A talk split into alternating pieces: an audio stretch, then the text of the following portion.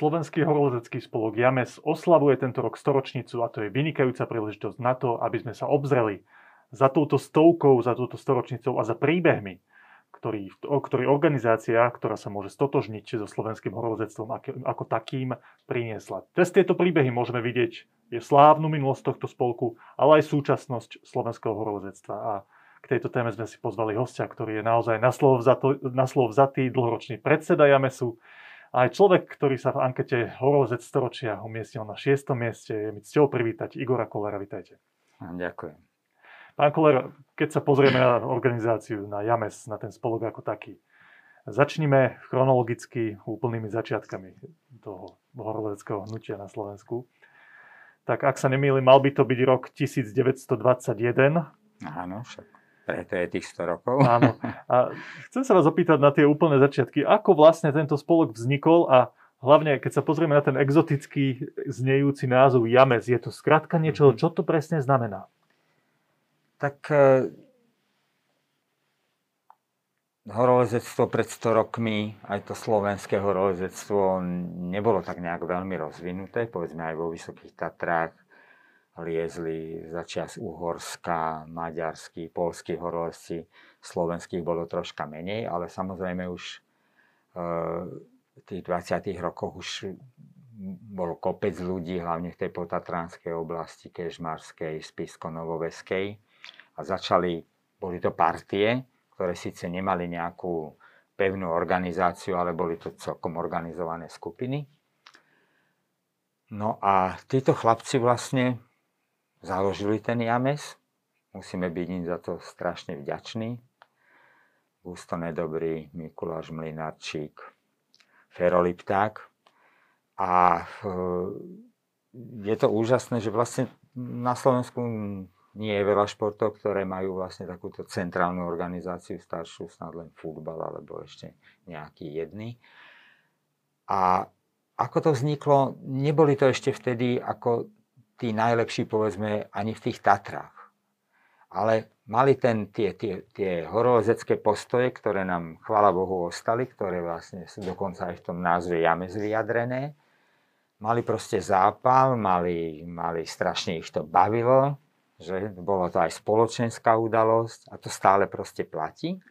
No a ten samotný názov je o tom krásny, krásny, krásny príbeh, je zachytený v denníku, lebo stále sa tak nejak, nebolo to také celkom jasné, že o čo išlo, pretože ten James, on sa písal niekedy s transkripciou s íčkom a to vlastne e, už v tom prvom zápise to napísali idealizmus, alpinizmus, e, moralita, entuziasmus, solidarita, ako päť nádherných slov, ktorým sa stále hlásime.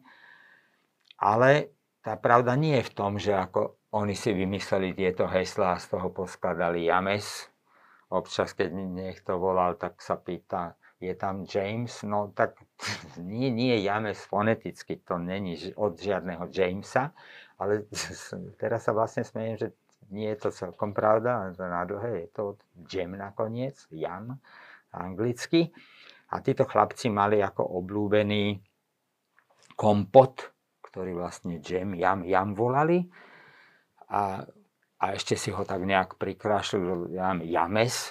Tak, keď sa skončila túra, tak hurá, ideme z James na oslavu.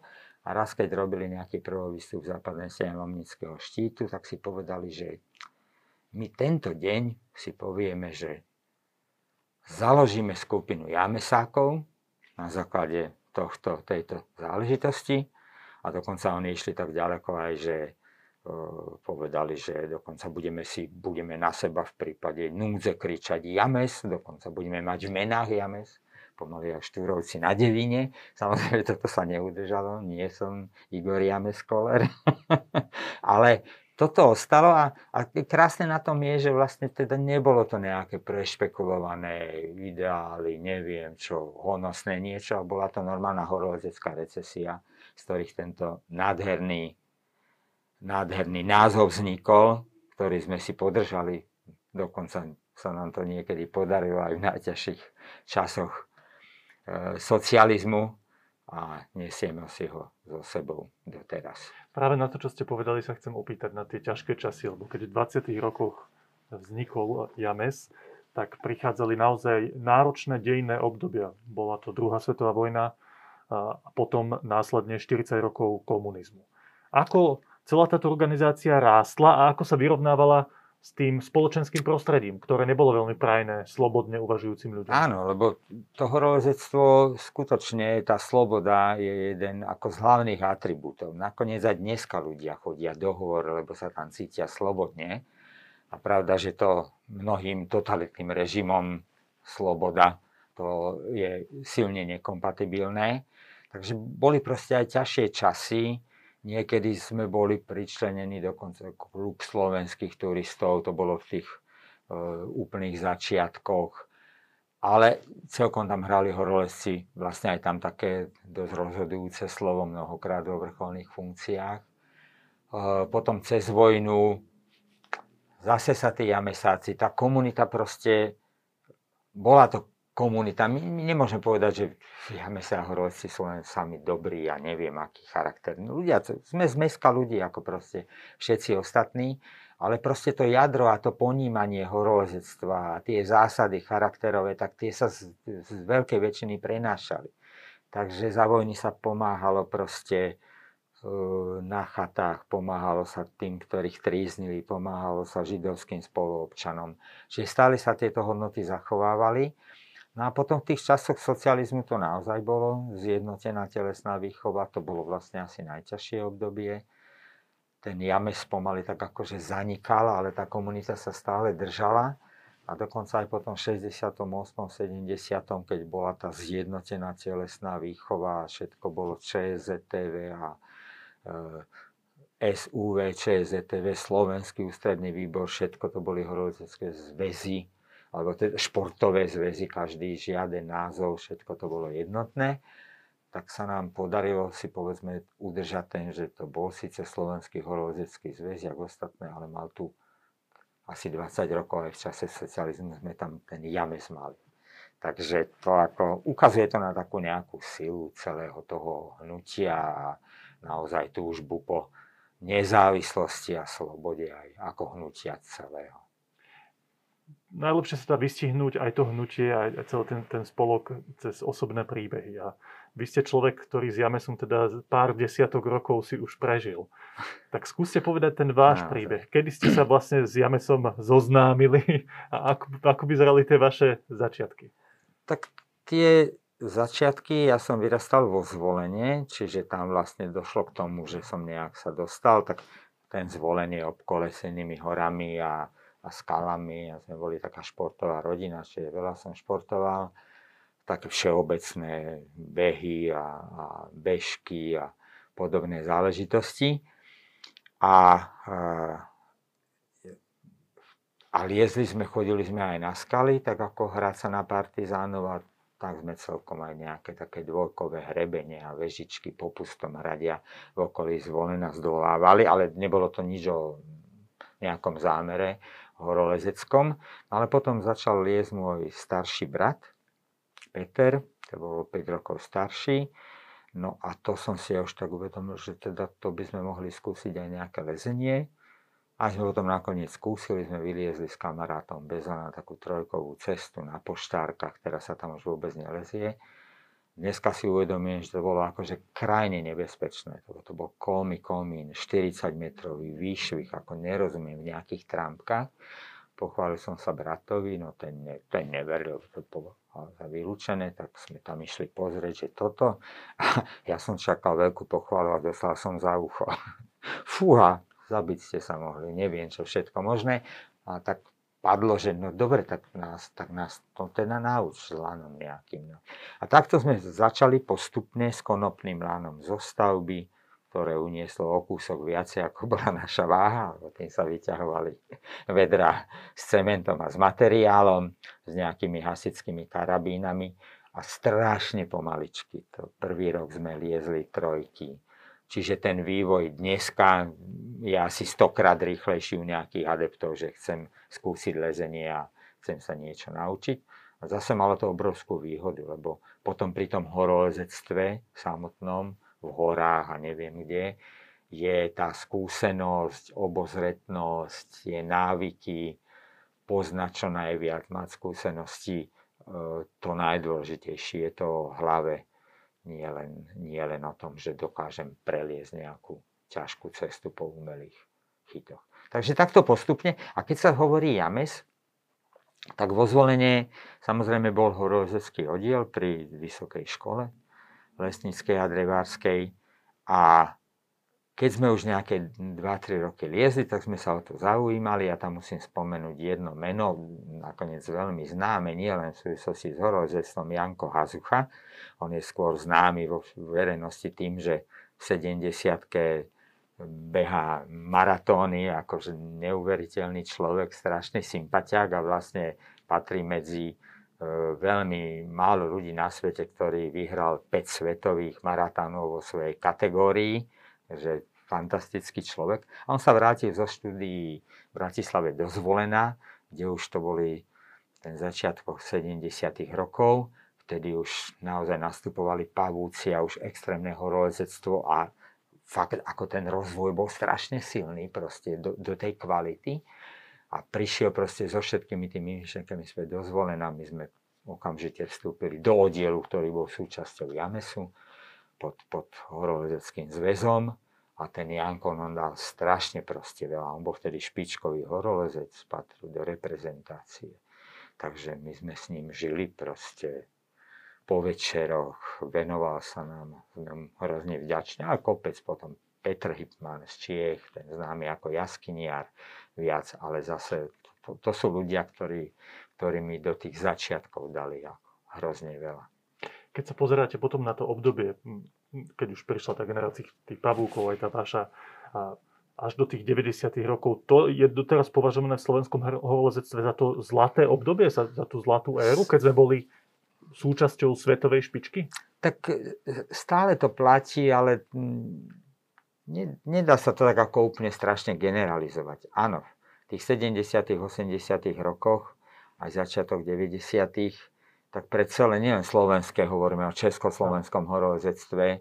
Ja to ako, ja síce veľmi sa hlásim k tomu, že som Slovák a nemám veľmi rád, keď, keď nejako k sprievodcovi naše cesty sú označované ako Čegru, tak to veľmi vysvetľujem a troška, aby ľudia vedeli, že teda boli sme Československo, kľudne sme Čekoslováci, nie sme Česi, sme Slováci, ale v takom normálnom duchu, aby proste to bolo jasné a troška aj tej propagácie Slovenska, aby sa robilo.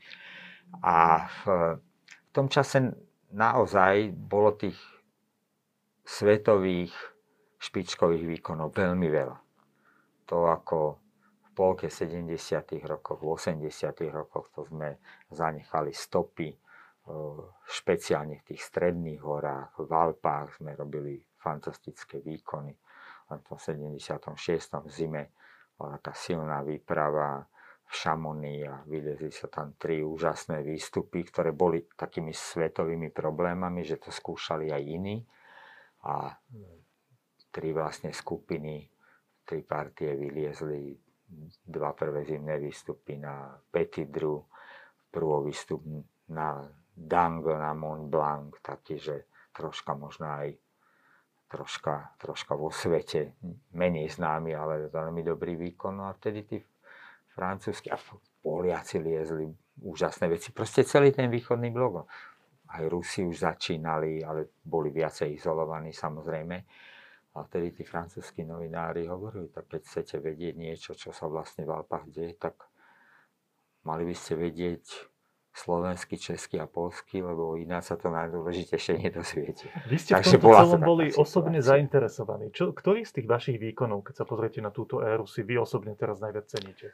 Tak povedzme aj toto Petit Dru, Hemming Robbins, to je jedna strašne známa cesta, bo ono tam niekedy, že vo svete zarezonuje nejaký výkon, nie je to len tým, že to musí byť najťažšie, samozrejme aj tie ďalšie okolnosti, že je to povedzme známa cesta, že je to známy problém, tak to potom, potom sa to v tej svetovej horolezeckej verejnosti aj v zahraničí samozrejme sa to váži viacej. tak povedzme, toto bolo veľmi dobré. Že ten Hemming Robbins, to proste o to sa pokúšali a ten prvý zimný výstup francúzske, svetové horolezecké špičky nedarilo sa. My sme prvýkrát prišli do Chamonix, nič sme tam nevyliezli, nastúpili sme do steny. Z nejakých malých problémov sme vyliezli. Kopec šťastia, geniálne počasie do posledného dňa, do posledného zostupu, keď sme zavreli dvere na chatke, kde sme sa zachránili, tak začala sto kilometrová výchrica, takže nehovorme len to. Boli sme pripravení, ale proste mali sme samozrejme aj šťastie.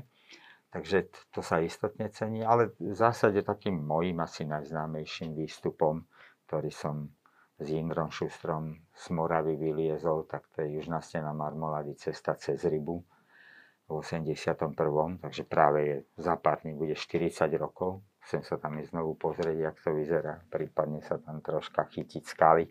Je to reálne, čo urobíme? No reálne, uh, ako leziem celkom intenzívne, čiže čo sa týka nejakých obťažiach, ktoré sú tam, tak tie istotne zvládam. Ale samozrejme leziem menej v horách a je iné lies, povedzme, niekde v Rakúsku nejaké desaťdĺžkové zaistené cesty, ktoré majú, povedzme, aj ťažšie lezecké miesta, ako sú v ceste cez rybu. Len tá ryba má takmer štyridsať lanových dĺžok a, a skoro tisíc, vyše tisíc metrov lezenia a prevýšenie deväťsto metrov. A to proste nepraktizujem, takže to musí byť človek veľmi opatrný. Ale rád by som sa tam pozrel, bolo by to zaujímavé. K tomuto, k tej súčasnosti sa ešte dostaneme, ale ešte sa vrátim no, k tým, tej zlatej ére. A chcem sa zapýtať celkom obvióznu otázku.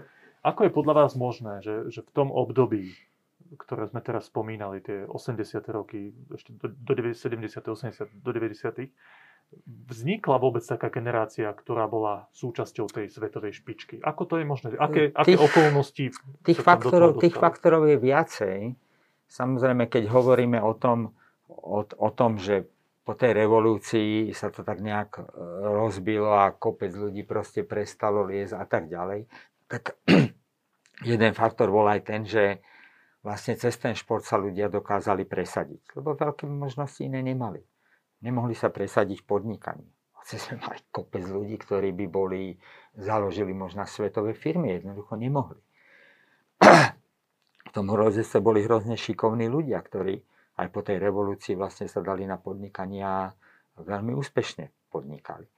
Čiže vrhli sa na toto, bola to aj možnosť vycestovať, presadiť sa, ale samozrejme vždy tam bol aj ten záujem o horolezectvo, lebo ako vrcholový šport horolezectve sa nedá robiť, pretože len by som mal nejaké iné postranné ciele. Že? Čiže mu, musí ma to držať. Ale jeden faktor. Ale potom oveľa dôležitejší faktor bol práve James a organizácia horolezeckého diania v Československu a na Slovensku.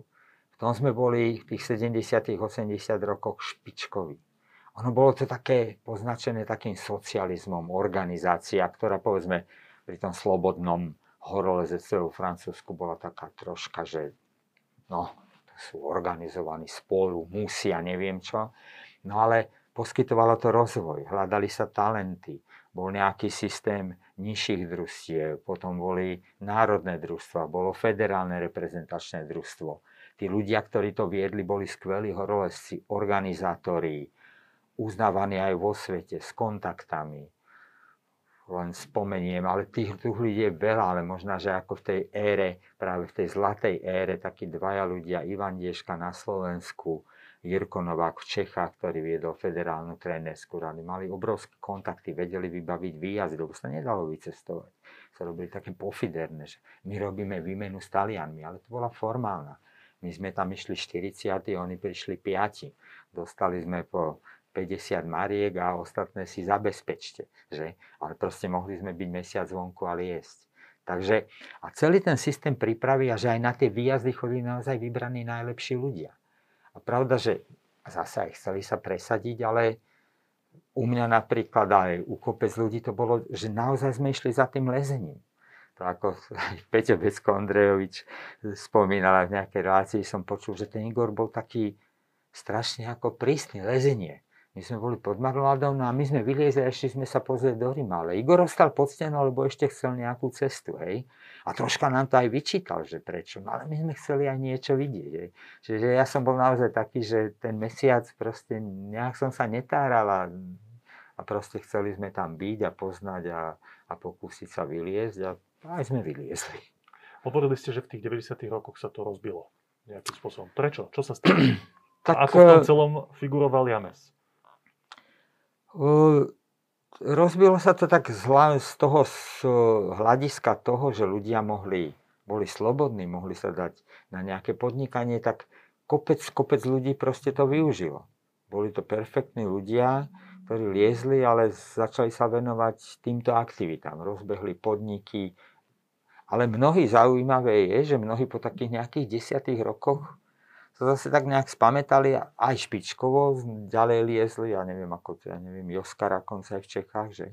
Pretože on aj po tej revolúcii, ako v tom Himalajizme, kadečo dokázala, pritom založil veľmi úspešnú firmu, ktorá stále super funguje.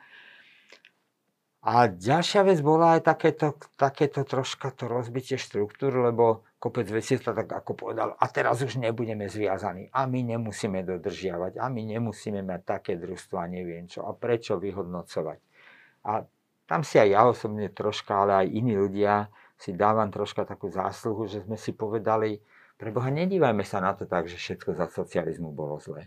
To, čo som spomínal, že sme mali tú organizáciu družstiev, tu, tu sme podržali výstupy, v Čechách to prestali a potom nám tak ako závideli, ej, ten Igor vám to tam podržal a my sme tu nám mali pomlku desať rokov a potom sme sa k tomu vrátili. A ten systém je dobrý, má to, lebo, lebo to podporí tých mladých a proste je tam určitá starostlivosť, aj keď vždy je to na, tej, na tom človeku, čo urobí a dokáže a koľko je ochotný tomu dať. Takže takto sa to, myslím, že aj ten James má v tom zásluhu, že sa to ako podržalo, ale jasné. No a potom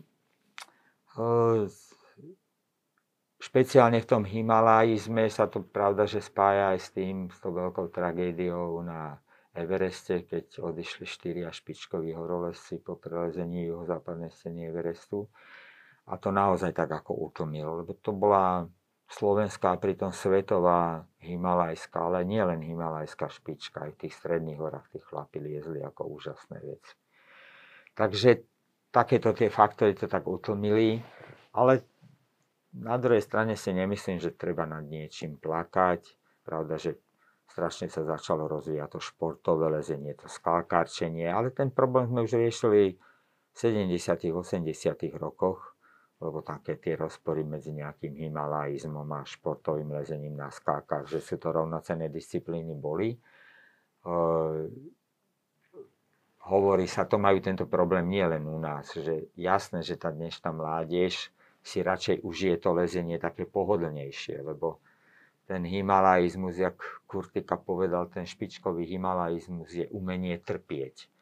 No tak nie všetci chcú trpieť, ale netreba sa o to báť. Sú aj teraz ľudia, ktorí vedia, že to umenie trpieť prináša ako neskutočné zážitky, emócie, obohatenie a že proste to horolezectvo skutočné je s tým spojením. Ale sú to tie určité disciplíny. Ale napríklad asi aj ten Adam Ondra, ktorý je teraz špičkový v lezení na skákach, niečo o tom umení trpieť musí vedieť. Pretože dneska sa to športové lezenie, tak ako iné športy, dostalo do fázy denodenných špeciálnych tréningov a robiť asi tie zhyby za, na nechtách, za končeky prstov.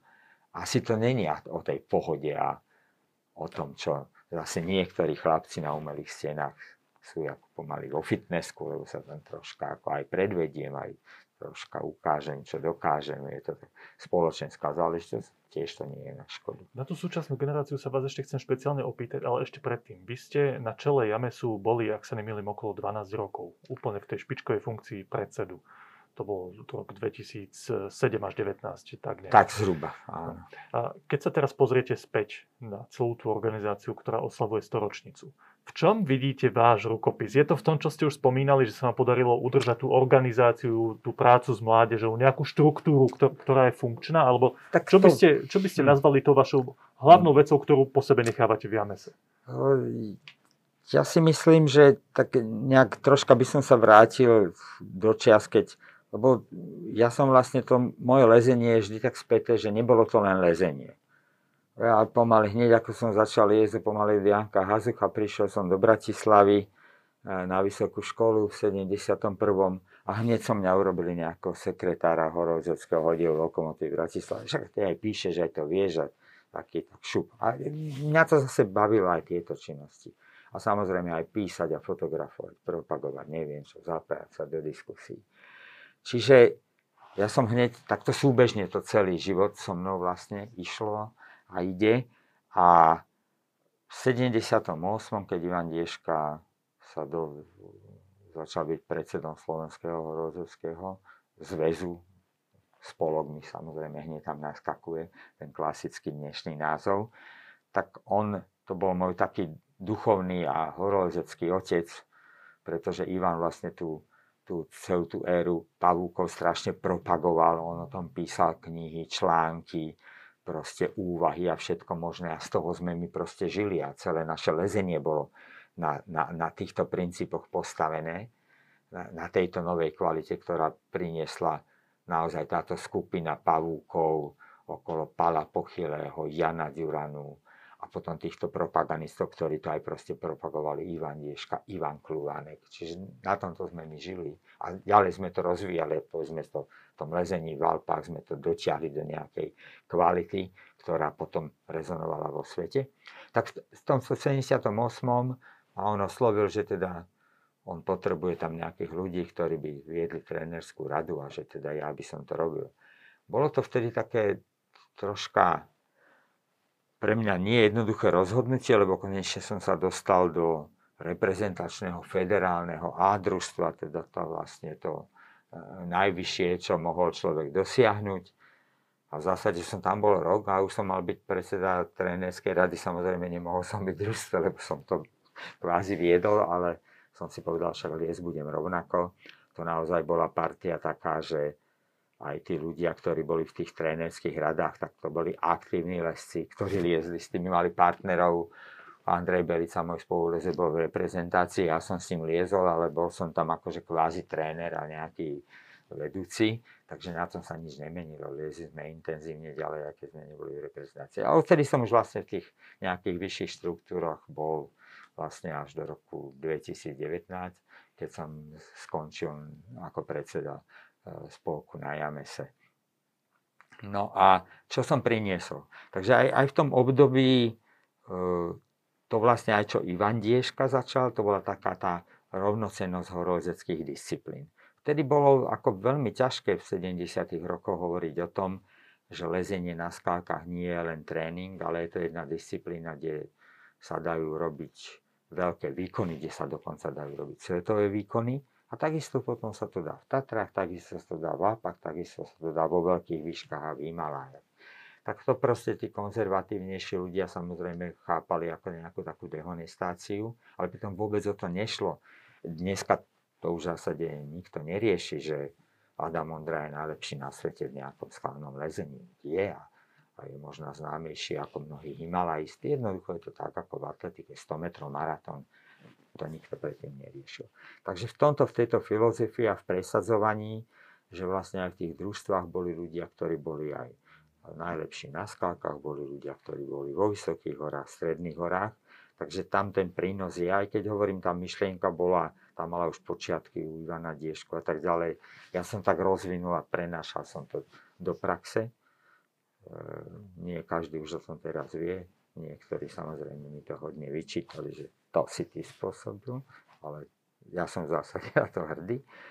A potom, čo sa týka potom pôsobenia na Jamese, už takých tých vyšších, od roku dvetisíc som bol ako sekretár spolku, tak ten James vždy fungoval ako slušná organizácia. Ale myslím, že v tom období po roku dvetisíc sme tam vniesli ešte také zásady veľkej transparentnosti, jasného hospodárenia, jasných zásad, čo s peniazmi, ako sa rozdeľujú, koľko minút na sekretariát a na tieto činnosti a nie viac, koľko dať na ten samotný šport, čo nám napríklad aj niekde e, v Nemecku a neviem čo, ako to nechápali.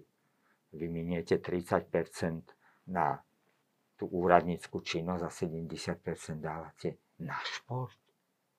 No to nemecký Alpenverein minie deväťdesiat percent na úradnícku činnosť a desať percent na športové aktivity. Že to je. A potom aj po nás začali robiť to, čo sme spomínali ešte za socializmu, že začali organizovať nejakých mladých. Nie klasické reprezentačné, ale nejaký ten systém, bo videli, že to je zmysluplné. Veď to pomôžeme mladým, potom sa z nich nejakí dobrí horolezci stanú. A možno aj horskí vodcovi a propaguje to horolezstvo a tak ďalej. No a aj po tej revolúcii vlastne sme, to som už trochu sme to spomínali, že sme vlastne podržali tie dobré veci aj zo socializmu, to vyhodnocovanie najlepších výstupov, podobné veci. No a v tom čase, keď som bol teda na tom Jamese, tak sa nám aj v tých slovenských športových štruktúrach, myslím, že sme si vydobili také veľmi, veľmi seriózne miesto, lebo každý videl, že my neriešime len vlastné problémy, čo zase bolo možno aj troška hm, možno kontraproduktívne, že som sa snažil, keď sa niečo riešilo v športe, o financovaní a o neviem čom, robiť to, čo je dobre pre šport ako taký. Nehľadať uličky, to, čo je najlepšie pre Jamez a získať viac peňazí. Vždy som sa snažil presadzovať, keď som v nejakých štruktúrach slovenských bol vyšších, aby to proste bolo dobre pre šport. Keď sa teraz takže, pozrieme...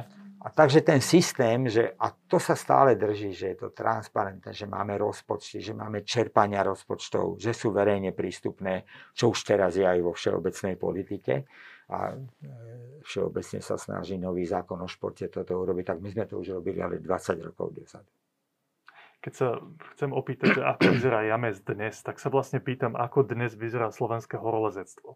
Vo všeobecnosti, keď sa pozrieme na tento typ aktivít, tak tá konkurencia tých voľnočasových činností, pre, hlavne pre mladých ľudí, je o mnoho väčšia. Že funguje virtuálny svet v takej miere, ako nefungoval nikdy predtým. Počítače, telefóny. Celá tá virtuálna realita je o mnoho silnejšie lákadlo aj pre mladých ľudí, ktorí sa môžu rozhodnúť, pôjdem do hôr, pôjdem na ulicu hrať hokej, pôjdem hrať futbal, zostanem doma za počítačom. No, jednoducho je to komplikovanejšie. Aj. Chcem sa vás preto opýtať, že keď sa pozriete na súčasné horolezectvo, cítiť tam stále záujem mladých ľudí? Prichádza tam tá mladá generácia? Je to stále taký ten magnet, ktorý ste cítili Toto... vy za vašich čias? Ako, pravda, že tá situácia je troška iná. Ale musím povedať, že proste troška iné sú tie postupy. Umelé steny to niekedy bolo, no prekliška, to sú prekliškoví lesci z Čiech prevzaté. A to není, to nemá s lezením nič spoločné. Keď tak veľmi idem s krátkou na to. Dneska je jasné, že nejakých deväťdesiat percent ľudí mladých, ktorí začnú s lezením, alebo možno aj viac začína na umelých stenách. Teraz čo myslím, budeme plakať, že nezačnú na skalkách ako my? Nie, však to je v poriadku. A dokonca aj keď dostanú liezle na umelých stenách, aj to je v poriadku. Je to lezenie proste jedna ako nádherná aktivita. A dokonca aj mňa v týchto rokoch, lebo stále celkom intenzívne leziem, to lezenie na umelých stenách baví. Vôbec to nebereme len ako tréning. Je to fantastické udržiavanie sa. Táto korona s nami troška zatočila, s nami takými už geriatrami blízko sedemdesiatky, pretože my ten pohyb potrebujeme kontinuálne. Keď prestaneme na pár mesiacov, tak sa potom spamätávame hrozne dlhú dobu, nie ako tí mladí. No a ten James naozaj v tomto vyvíja stále aktivitu veľmi veľkú, aby teda tých mladých sa pritiahlo a dneska to naozaj ide cez tie umelé steny, ale zároveň potom sa snažíme tým ľuďom ukazovať, že proste tá aktivita je oveľa širšia. Že proste tie zážitky, povedzme, v tej prírode, to prírodné lezenie má kopec ďalších hodnôt navyše, že som v tej prírode. Som ešte ďaleko zase v takom spoločenstve. Aj na tej umelej stene som v spoločenstve, ale pri tom táboráku, keď tam ostanem v prírode, keď strávim niekde s partiou týždeň v prírode a popri tom leziem a poznávam kadečo, tak má to krásne proste hodnoty a má to, a potom to strašne je dôležité, že vytvára to trvalejší vzťah k tomu lezeniu a horolezectvu. Na to je princíp, trvalý vzťah. Dneska niekde na západe sa horolezectvo a lezenie, používame skôr lezenie, lebo nie všetci prejdú na to horolezectvo, že lezú v horách, stáva ako takým základným športom. Na školách majú všade umelé steny a proste tak ako atletika a, a plávanie a gymnastika, tak je aj lezenie začína byť, že to je základná pohybová aktivita, lyžovanie, možno týchto päť. A na tom západe to takto je. A ako napríklad to dosiahnuť u nás, a robí sa to. My už pomaly nemáme ani prehľad, že koľko umelých stien je kade kde po školách. A je, už má skoro každá, každá, každá škola takéto steny. A James čo, ako k tomu prispieva? Robí školenia. Lebo tí ľudia potrebujú, aj keď sú len učitelia a nie sú lesci, tak musia mať nejaký základný výcvik, musia mať nejaký predsa len certifikát, aby to bolo proste v súlade s nejakými zákonmi, aby to malo nejakú formu. Takže takto sa to presunulo a jasné, že ľudia troška pláču, že a to není horolezectvo, neviem čo, ale myslím si, že netreba mať obavy, ten vývoj je taký ako prirodzený, treba tomu pomáhať samozrejme, ten James to robí. Neurobí James z nikoho svetového horolezectva, ten človek musí dať tomu veľa sám, ďaleko viac ako v iných športoch, ďaleko viac, ale proste ten, tá, tá funkcia Jamesu je v tom nezastupiteľná. Myslím, že aj celá spoločnosť na Slovensku to vníma, že ten James to je taká nejaká značka, je to tradícia, sú to nejaké hodnoty, je to spoločenstvo ľudí a aj tie výkony sú spájané s Jamesom. To je strašne dobré a verím, že to tak bude aj do budúcnosti. A nakoniec, keď sa pýtam, ako je na tom slovenské horolezectvo, tak sa musím opýtať aj, ako je na tom Igor Koller. Vy ste včera ešte pred touto našou diskusiou boli liezť v Rakúsku. Pred pár minútami ste hovorili o tom, že chcete akoby zopakovať alebo aspoň si pripomenúť ten váš najslávnejší výstup. Tak sa vás chcem opýtať, že sa zdá, že vy tým stále úplne naplno žijete. Čo vás tak, stále tam ako... k tomu lezeniu ťahá? Tak je to taký naozaj, že trvalý vzťah. Kopec ľudí ten vzťah má takýto trvalý. To lezenie napríklad je strašne pekné na tom, že ja môžem byť špičkový športovec a potom môžem ísť s tou krivkou dole a skončím na turistických chodníkoch, ale stále robím vlastne kvázi tú istú aktivitu, čo je strašne dobré, lebo nakoniec dá sa to aj v iných športoch, aj vo futbale a podobne. Ale predsa len už plávanie alebo spieranie, no tak už, už je to také troška problematickejšie. Ale toto je naozaj krásne na tom to, že s horolezectvom sa dá začať, keď máte päťdesiat rokov. Môžete sa stať dokonca veľmi výkonným a dobrým horolezcom. V iných športoch ako v gymnastike asi v päťdesiatke. Ako není veľa ľudí, ktorí začínajú že z gymnastikou v päťdesiatke, asi nikto. Hej.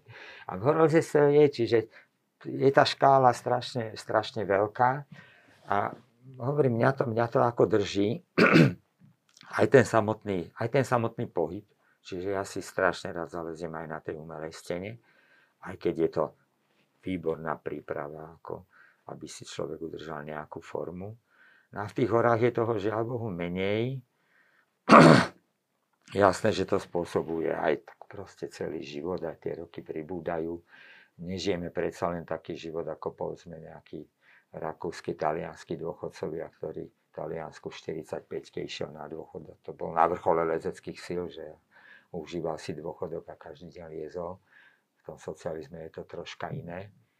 Ale ani ja si nemôžem sťažovať, že by som sa nejak zničil. Sú ľudia, ktorí asi ktorí robili vo fabrikách, tak a skončili dôchodku, tak mali troška tvrdší život, ako som ja mal, povedzme, čo sa týka tej fyzickej roboty, aj keď som sa aj nikde nevyhýbal.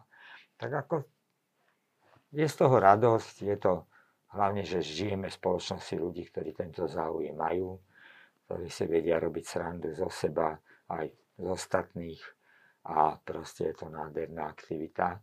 Ale samozrejme treba dávať pozor, pretože roky neoklameš. Tá regenerácia a všetko. Včera sme zostupovali po sedemhodinovom lezení a na tom zostupe hovorím, už ideme to jak staré babky.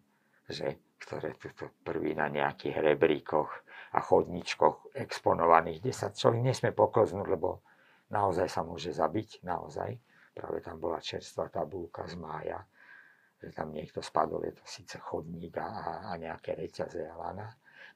A my si, si povedali s tým mojím spolulecom Peťom, že to je veľmi dobré, že sme tu takí poondiaty, pretože musíme sa tu báť. Prvo, keď sme sa nebáli a robili nejaké proste kroky, jak za mladá, tu poskakovali, ako keď sme mali dvadsať alebo tridsať, tak by to ako bolo veľmi nebezpečné. Takže treba to zvažovať, ale nie je to záruka, že sa nestane. Je to hrozectvo nebezpečné a že sme prežili, je to samozrejme aj kúsok o šťastí. Boli rovnakí, zodpovední, skúsení a, a neprežili to. Takže máme aj asi nejakú šťastnú horolezeckú hviezdu a dobrých anielov nad sebou. Pán Koller, ja vám veľmi pekne ďakujem, lebo vy ste priniesli do toho rozhovoru presne to, čo som čakal, kus histórie tých príbehov, ktoré so slovenským horolezectvom súvisia. Ale, a to je podľa mňa hlavné, cítiť z toho tú vašu lásku k tomuto športu a za tvojou s našimi divákmi. Ďakujem a prajem ja, všetko dobré. Ďakujem a ja, bolo to príjemné. Dovidenia. Dovidenia.